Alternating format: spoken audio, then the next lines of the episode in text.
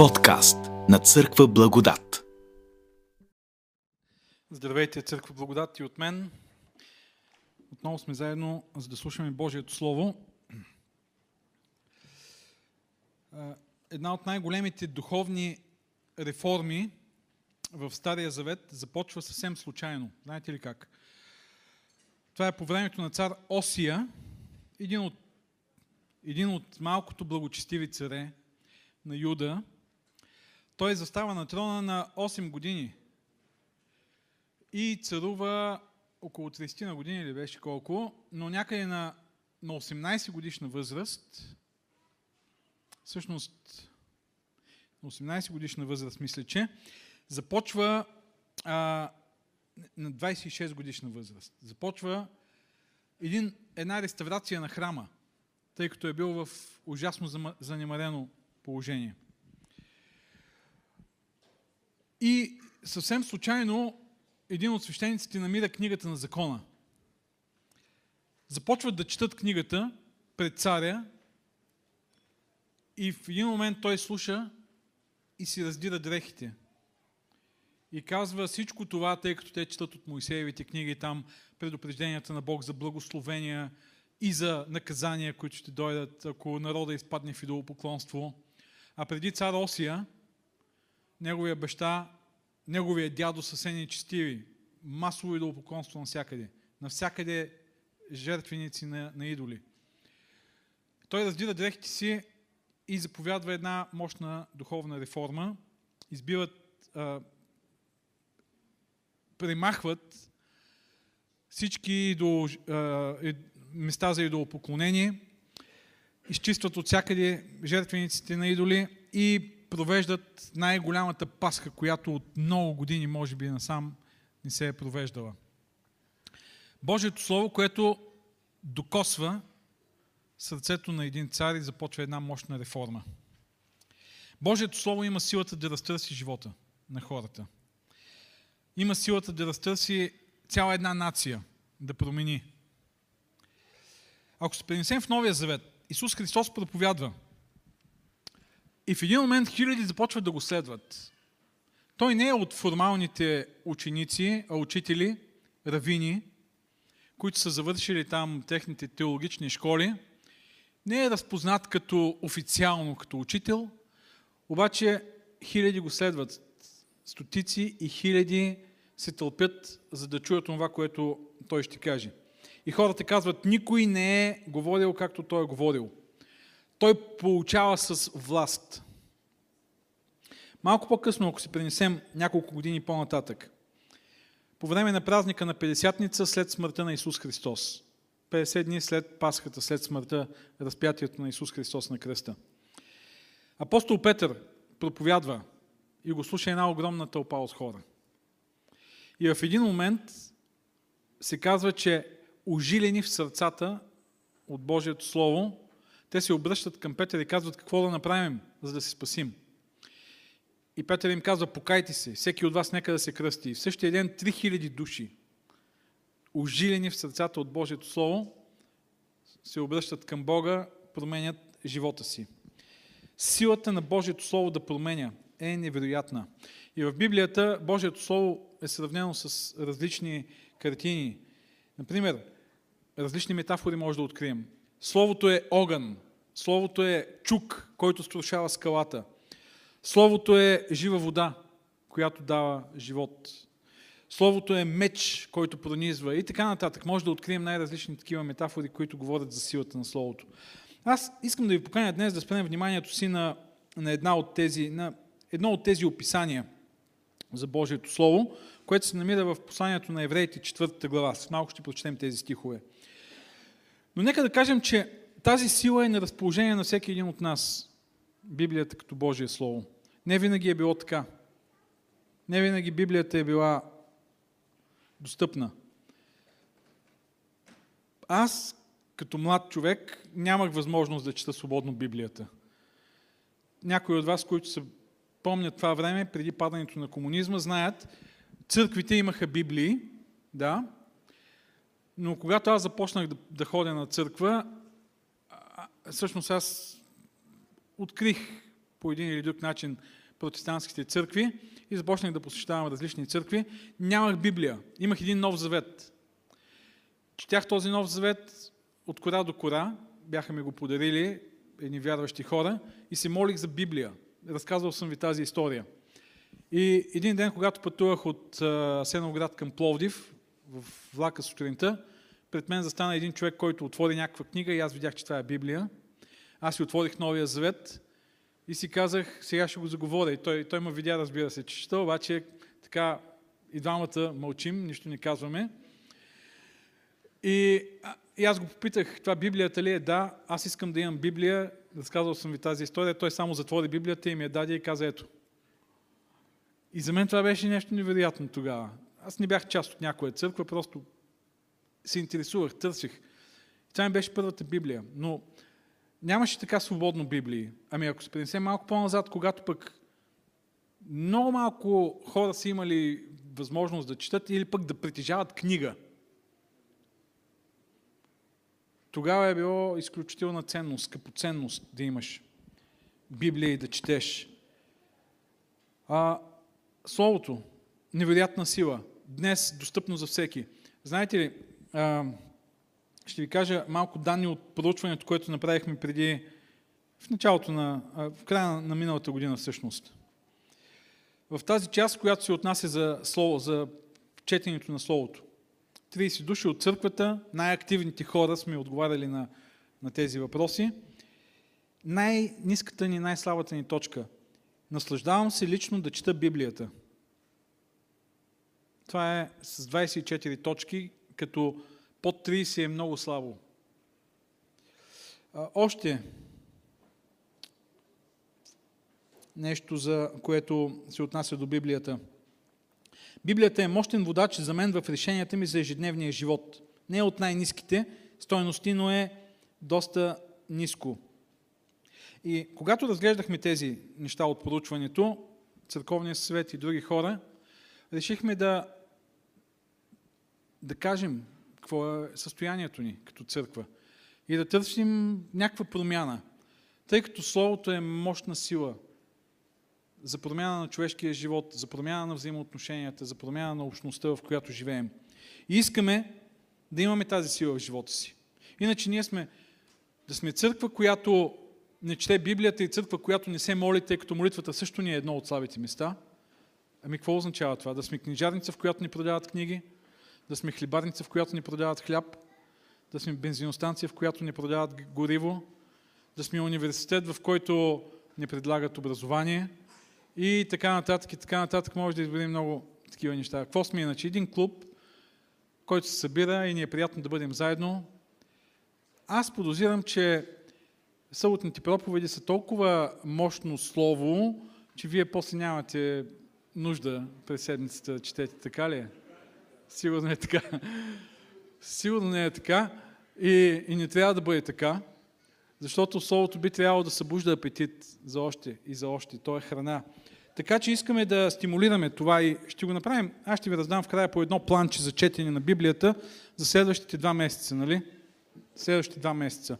По една глава на ден. Не повече. Не някакъв амбициозен план за прочет на... Избрали сме някои книги от Новия Завет и ще поканим да се включи колкото си може, да се включи колкото си може по-голяма част от църквата. Но не само да четем, да позволим на Словото да работи в нашия живот. Евреи 4 глава 12 до 13 стих. Ще прочетем тези два стиха и след това искам да разсъждаваме, защото те са наистина едно много, много дълбоко описание на влиянието на Божието Слово в нашия живот.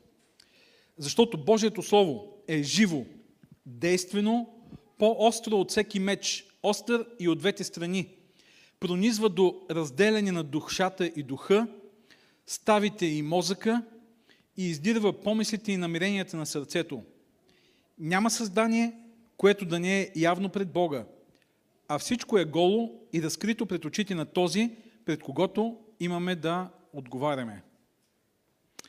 Тези два стиха са поставени в един определен контекст, тук в посланието на евреите.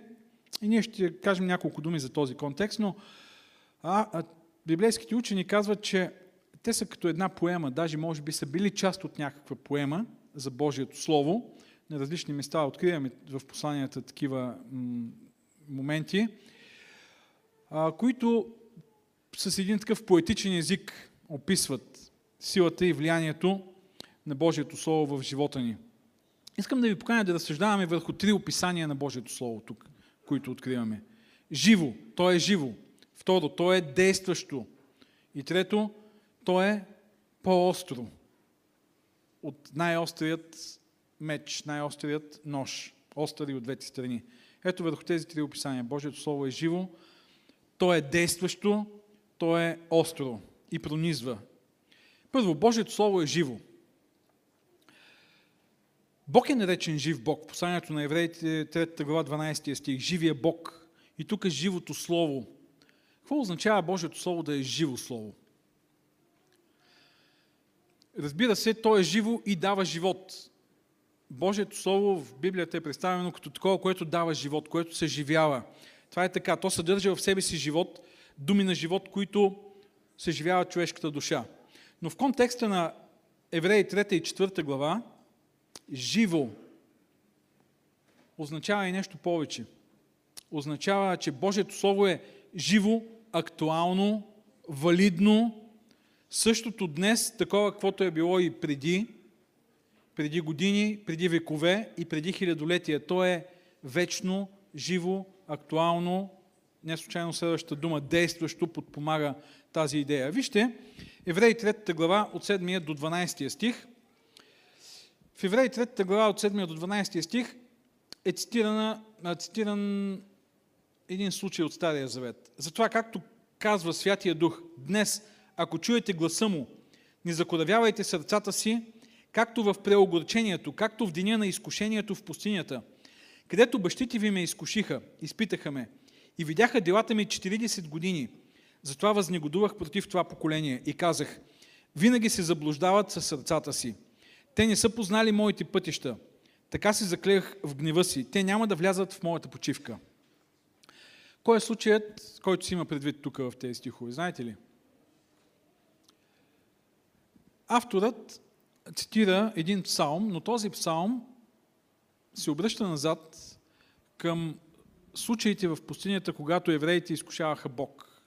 Конкретно става въпрос, моля, 95-ти псалм, точно така. С малко ще видим, ще се обърнем към него, но евреите са изведени от Бог, Бог се грижи за тях в пустинята, дава им храна, дава им всичко необходимо и те започват в един момент да мрънкат, да роптаят.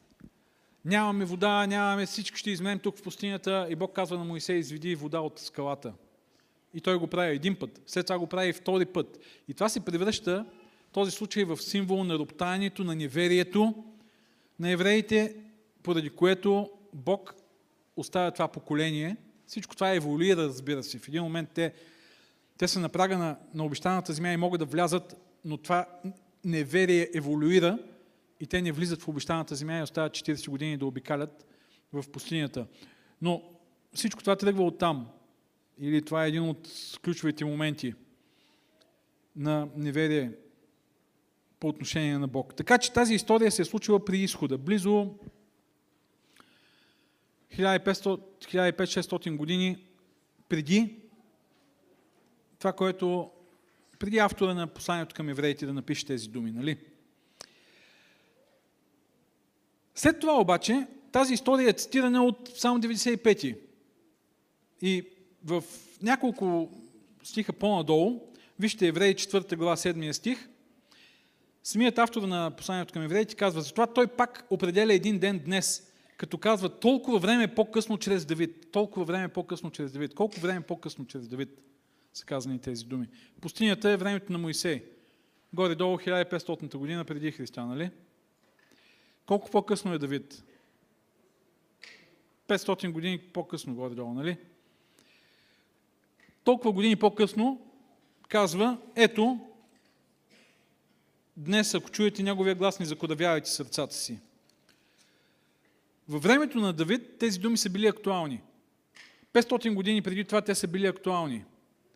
Във времето на посланието към евреите, това са хиляда години по-късно пък след Давид или 1500 години. Авторът на посланието отново ги предава на слушателите като актуални и валидни. Ние днес, 2000 години по-късно, отново ги четем и може да кажем, че те са също толкова валидни и за нас, колкото са били валидни и за тях. И в контекста на посланието към евреите, живо слово означава актуално слово. Това е слово, което оживява и в нашия живот, което има същия смисъл, същата стоеност, същата сила и в нашия живот. Представете си, представете си, че откривате някъде на, на тавана в селската къща, на баба ви, дядо и така нататък, ако имате такава, една книга, потънала в прах, избърсвате праха, изтупвате, отваряте я и започвате да четете. И четете разни истории и си увличате. И изведнъж тази книга започва да оживява. Това са не само истории, които си представяте, ами те стават част от вашия живот и вие ставате част от тези истории. Любовите, героите, разочарованията, изпитанията, трудностите, битките, които имат, изведнъж стават част от вашия живот и вие ставате част от тези истории. Това е живо слово. Слово, което оживява. Не само го четете и си го представяте, но то става вашия живот. То става част от вашата история. Нещо такова е и Библията. Тя е писана отдавна. В нея са разказани истории, които са част от някакви такива исторически моменти от миналото, но всички тези истории са актуални и те стават част от нашия живот. Успехите и провалите, които са записани там в Библията, с да си научим ние как да преминаваме през нашите успехи и провали. Вярата, неверието, съмнението, чудесата, промените, греховете, изпитанията, борбите, които откриваме там, това са наши истории. Те не са записани просто за да научим нещо. Даже апостол Павел казва, че всичко това се написа за наш пример – това са истории, които са живи и актуални.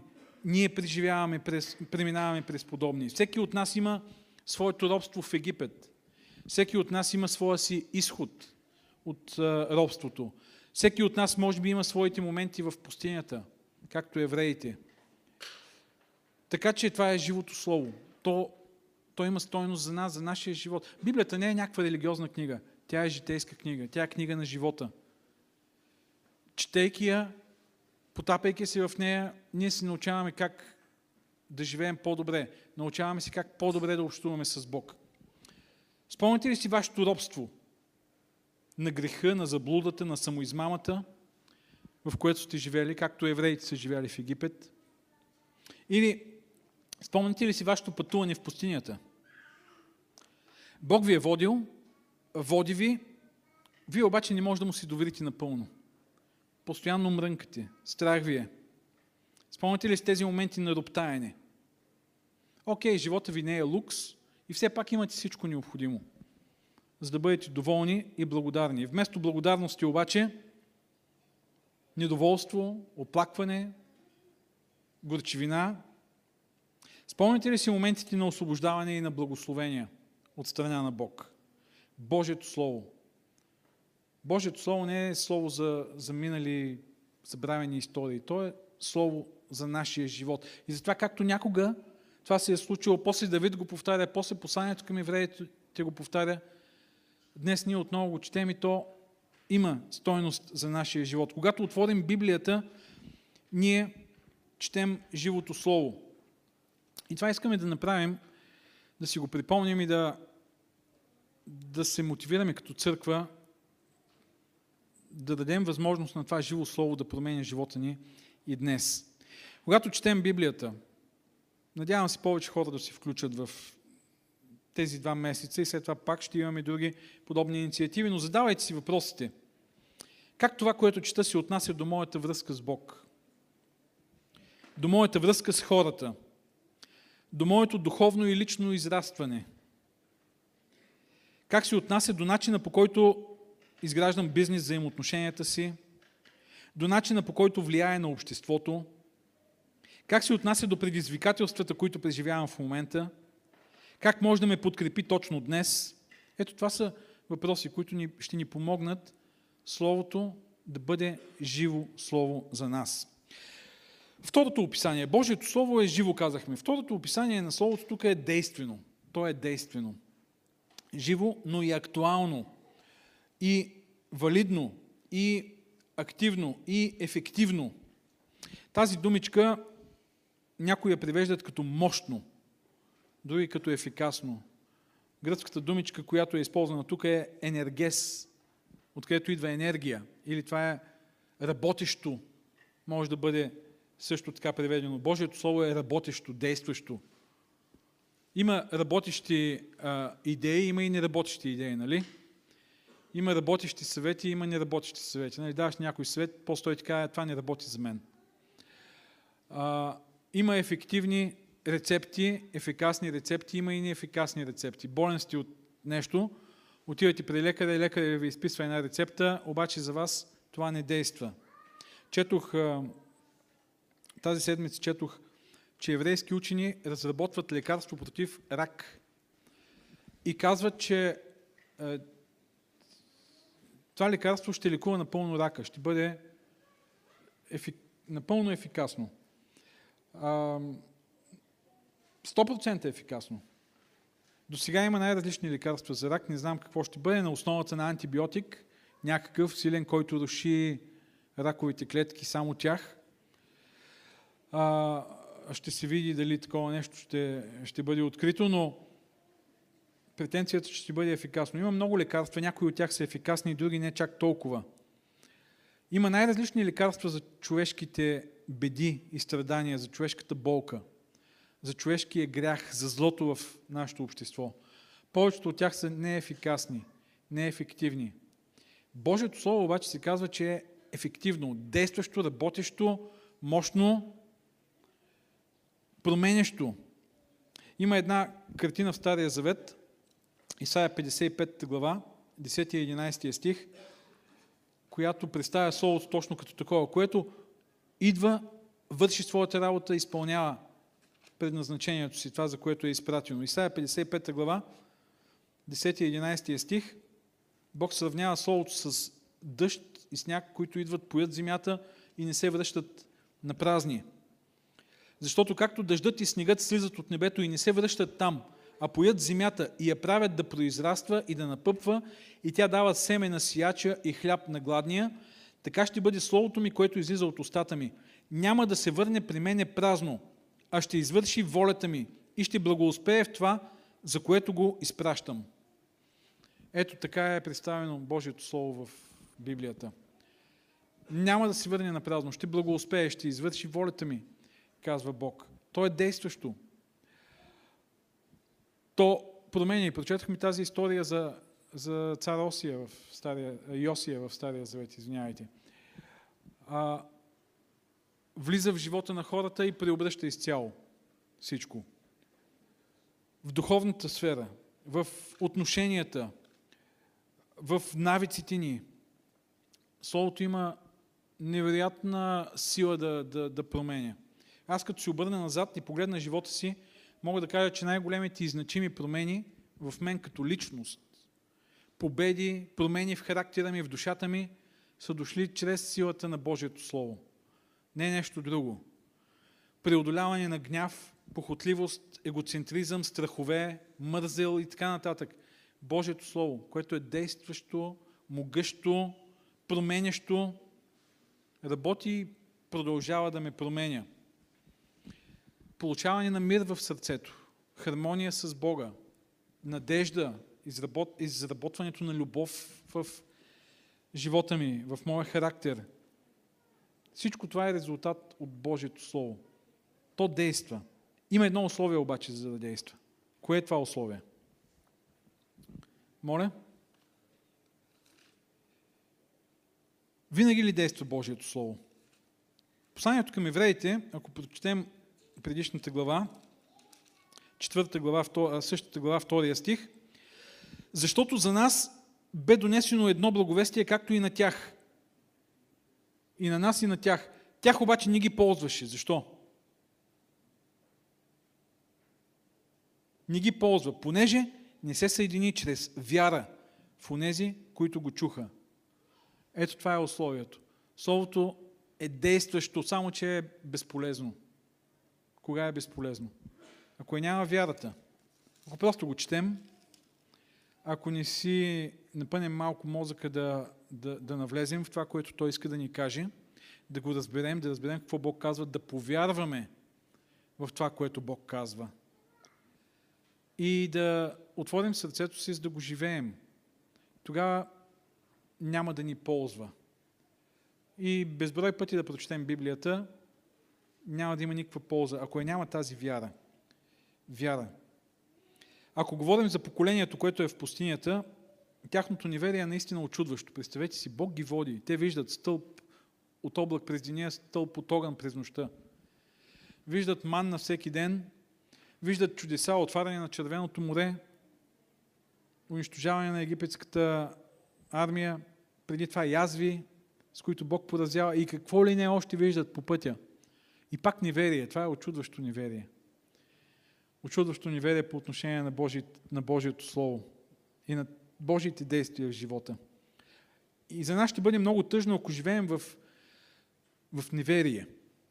Да имаме това мощно Слово, да имаме този мощен Бог, да имаме тези невероятни обещания, които Бог е дал за живота ни. Да имаме такива невероятни планове от страна на Бог за нашия живот и да не вярваме. Тогава ще си живеем в пустинята, преносно, образно казано. В тази пустиня, в която евреите са изнемогвали и мрънкали до края на живота си. 40 години обикалят и мрънкат заради неверието. И ние ще, ще живеем в една такава пустиня и ще си мрънкаме постоянно. Но тогава, когато позволим на това Божие Слово, обещанията в него да се съединят с нашата вяра, тогава то ще бъде действащо, работещо, променящо, преобразяващо живота ни. И още едно описание, което откриваме тук в този стих, то е живо, то е действащо, то е по-остро от всеки меч, остър и от двете страни. Буквално по-остро от най-острият меч, който е остър и от двете страни. Словото като меч. Може да го открием това сравнение и на други места в Библията. Ефисяни, Откровение също изучаваме сега и го откриваме там. Това означава, че Божието Слово има невероятната способност да съди, да преценя, да дава точна преценка и присъда за нашия живот. Не знам как ви звучи това. Успокояващо, насърчаващо или плашещо? Моля? Моля? На някой им стои, е, звучи успокояващо. Може да звучи и малко плашещо, като имаме предвид това, което примерите, които са дадени за евреите в пустинята. Но в същото време наистина е доста насърчително. Защо? Ами, защото това означава, че Божието Слово не само открива всичко, което е в сърцето ни, в живота ни, но ни помага и да го видим, да го разберем. И го прави толкова явно, кристално ясно, че всеки един от нас може да види себе си такъв какъвто е. Картината, която е използвана, вижте каква е. Нож, който толкова дълбоко и прецизно реже, че разделя духа от душата. Може ли да бъде разделен духът от душата? Толкова точно. Кое е духа, кое е душата? Тук няма да навлизаме в библейската антропология, какво означава дух, какво означава душа. Има различни значения, между другото, дадени описания за духа или пък за душата. Едно от значенията за духа е, че това е най-висшата човешка способност, чрез която се свързва с Бога. Другото описание е живота, жизненото дихание, душата, емоции и така нататък. Но как да бъдат разграничени духовните преживявания от чисто псих, така, психологическите преживявания? Божието Слово е толкова точно, че тегли чертата и разрязва. Какво още? Мозъка от костите. Буквално думичката, която е използвана за мозък е костен мозък. Костен мозък. Тоест, така разделя костите и отделя от тях костния мозък. Че всичко е отделено, разделено. Разбира се, това е образен, образен език, поетичен език. А, имаме физическото, материалното и духовното. Но Божието Слово навлиза навсякъде, защото ние сме, ние сме едно цяло. Духовно, емоционално, психическо, физическо естество. Всичко това е едно, едно цяло. И, всичко това се влияе взаимно. Нашите духовни преживявания определят нашите емоционални, психически преживявания. Всичко това пък се отразява на нашия живот, на физическото ни здраве или на решенията ни, на навиците, които изграждаме и така нататък. И ние сме едно цяло. Да, обаче Божието Слово може да навлезе в това цяло и да открие проблемите, да открие причините, да открие мотивите. Вижте какво прави то. И издирва помислите и намеренията на сърцето. Ето това е което Божието Слово прави. Издирва помислите и намеренията на сърцето. В медицината има съдебна хирургия, нали? има патоанатоми. Така ли се казват? Патоанатомия. Които, като има някаква жертва, трябва да открият причината за смъртта и правят точно това. Режат, влизат, гледат коя е била причината за смъртта, кога е настъпила точно, кое е предизвикало и така нататък. За да открият престъплението. Дали има извършено престъпление, дали е настъпило естествено и така нататък. И тук Божието Слово като че ли навлиза много надълбоко в живия човек обаче, за да извади наяве истинската му същност, морална същност. То ни опознава.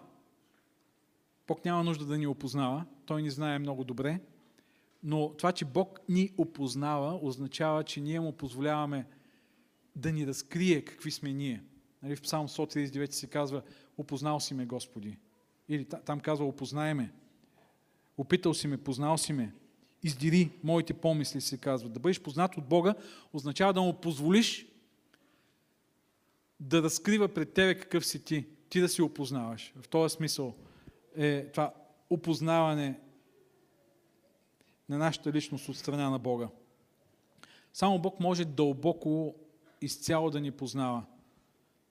Никой друг. Кой е човек, който най-добре ви познава? Помислете си.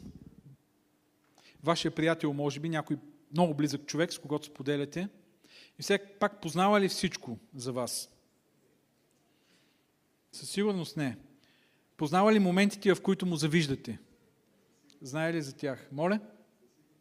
Със сигурност не. Или моментите, в които сте били разочаровани от него, обаче не сте му го казвали. Или моментите, в които сте се радвали на негови успехи или заедно с него, но сте били лицемерни. Сигурност не знае всичко за нас. Или пък твоят брачен партньор, за тези, които имат. Знае ли за тайните изкушения, които имате? Или за това, че сте му изневерявали в сърцето си, пожелавайки някой друг? Или пък знае ли за някои лъжи, чрез които сте се измъквали много лесно от дадена ситуация? За съжаление, знаем и някои брачни партньори знаят всичко. Когато в Съединените щати някой се кандидатира за президент, започва едно мощно журналистическо разследване. Всичко се вади. Свидетели, престъпления най-различни или пък нарушения, любовници, излиза всичко наяве. В момента вече две години и колко продължава едно разследване за връзките на кампанията на сегашния президент на САЩ с неговата кампания президентска с Русия. И миналата седмица арестуваха един от неговите съветници и конфискуваха, иззеха всъщност твърдите дискове. И сега ще започне, това са огромна информация, това терабайт с информация, ще започне едно разследване на всички имейли, детайли, снимки, какво ли не, за да се види какви са фактите, какви са връзките, кои са хората, които са споменати. Но дори най-задълбоченото проучване, такова журналистическо или пък психологическо, не може да достигне до дълбочината на човешкото сърце. Никой не може да проучи изцяло намеренията, мислите, мотивите на хората, никой не може да навлезе толкова дълбоко в човешката душа, че да извади мотивите на хората. Дори самите ние не се познаваме толкова добре. Дори самите ние не знаем понякога какви сме. А, ние сме склонни да се самозалъгваме, ние сме склонни да, да правим да мислим, че правим някои неща, защото сме благородни, а пък всъщност да ги правим за някакви корисни цели. Понякога смятаме, че искаме да помогнем, но го правим за да почешем егото си или пък от чувство за вина и така нататък. Понякога се заблуждаваме, че правим някои неща от ревност за Господа, всъщност ги правим заради собственото си чисто любие. И така нататък. Тук обаче Словото издирва, разкрива. Поставен си, под, подложен си под действието на скалпела на Божието Слово. И от този скалпел нищо не може да обегне. Може да кажем ренгена на Божието Слово. Божието Слово е като един скенер, който прави една 3D картина на нашата душа, със всеки един детайл в нея. И той го прави, Божието Слово го прави това нещо не за да, за да ни осъди, а за да може да ни помогне да си опознаем и да потърсим Божията благодат в живота си. За да потърсим силата на Божието Слово да съживява, за да потърсим силата на Божието Слово да възстановява, да изправя, да усъвършенства. В 13 стих се казва, няма създание, което да не е явно пред Бога. Всичко е голо и разкрито. И това звучи малко страшно. Стоиш пред Бога, напълно разголен. Но вижте 14 стих. 14 стих е стих на надежда. И така, като имаме велик първосвещеник, и после се казва, че този първосвещеник, вижте 15 стих, може да състрадава в нашите слабости. Той е бил изкушен във всичко. Без грях, но все пак изкушен във всичко. Така че, разголени, обесилени, стоим пред себе си и пред Божието Слово, не за да бъдем смачкани и осъдени, ето виж какъв си, а за да можем спокойно да отидем при този първосвещеник, без да се притесняваме, че ще бъдем отхвърлени, да разчитаме на Неговата благодат, ще ни приеме, ще ни възстанови и ще ни промени. Пред Него можем да стоим с надежда и с спокойствие. Амин. Ето Божието Слово, което ни помага да открием истинската си същност, за да потърсим Неговата благодат, щедрост, подкрепа, изцеление и да живеем в тази благодат. Цар Йосия чува думите на Божието Слово и започва една много мощна духовна реформа в Юдовото царство. Всеки един от нас може да започне своята лична духовна реформа или да, да я живее постоянно, ако позволи на Божието Слово да работи вътре в него. В края ще получите по един такъв план. Ще четем Евангелието на Йоанн, ще четем Йоановите послания, ще четем Галатяни, Ефесяни, Филипяни и Колосяни. Това са книгите от Новия Завет, които ще прочетем през тези два месеца. По една глава на ден. Така са разпределени. Благодарим на Деси. Тя направи и, и тези планчета, и разпределението за четене на Божието Слово. Колко ще ви отнеме една глава на ден? 2, 3, 4, 5 минути. И след това, разбира се, разсъждение върху това, което Бог ни казва. Какво ми казва това за мен? за моето духовно състояние, за връзката ми с Бога, за отношенията ми с хората, за трудностите, през които преминавам, за възможностите, които Бог открива в живота ми, за обещанията, които Той е дал, за благословенията, които иска да ми даде или ми е дал, за нещата, за които мога да благодаря през живота си. И така да направим Божието Слово живо. Да отворим сърцето си и да му помогнем, не да му помогнем, да му позволим то да действа. Кога? Казахме, ако се съедини с нашата вяра – тогава то ще бъде работещо, ефикасно и променящо. Да отворим сърцата си и за скалпела на Божието Слово, да извади всичко от най-големите дълбочини на нашата душа. И тогава с вяра ще можем да влезем в Божията почивка, както казва посланието към евреите, да бъдем част от Божието спасение и Божията благодат, да живеем в тази благодат, а не да живеем в пустинята, както невярващите хора във времето на Моисей. Ще преживяваме мощното му изцеляващо, възстановяващо, спасяващо, преобразяващо действие на Словото в нашия живот. Амин.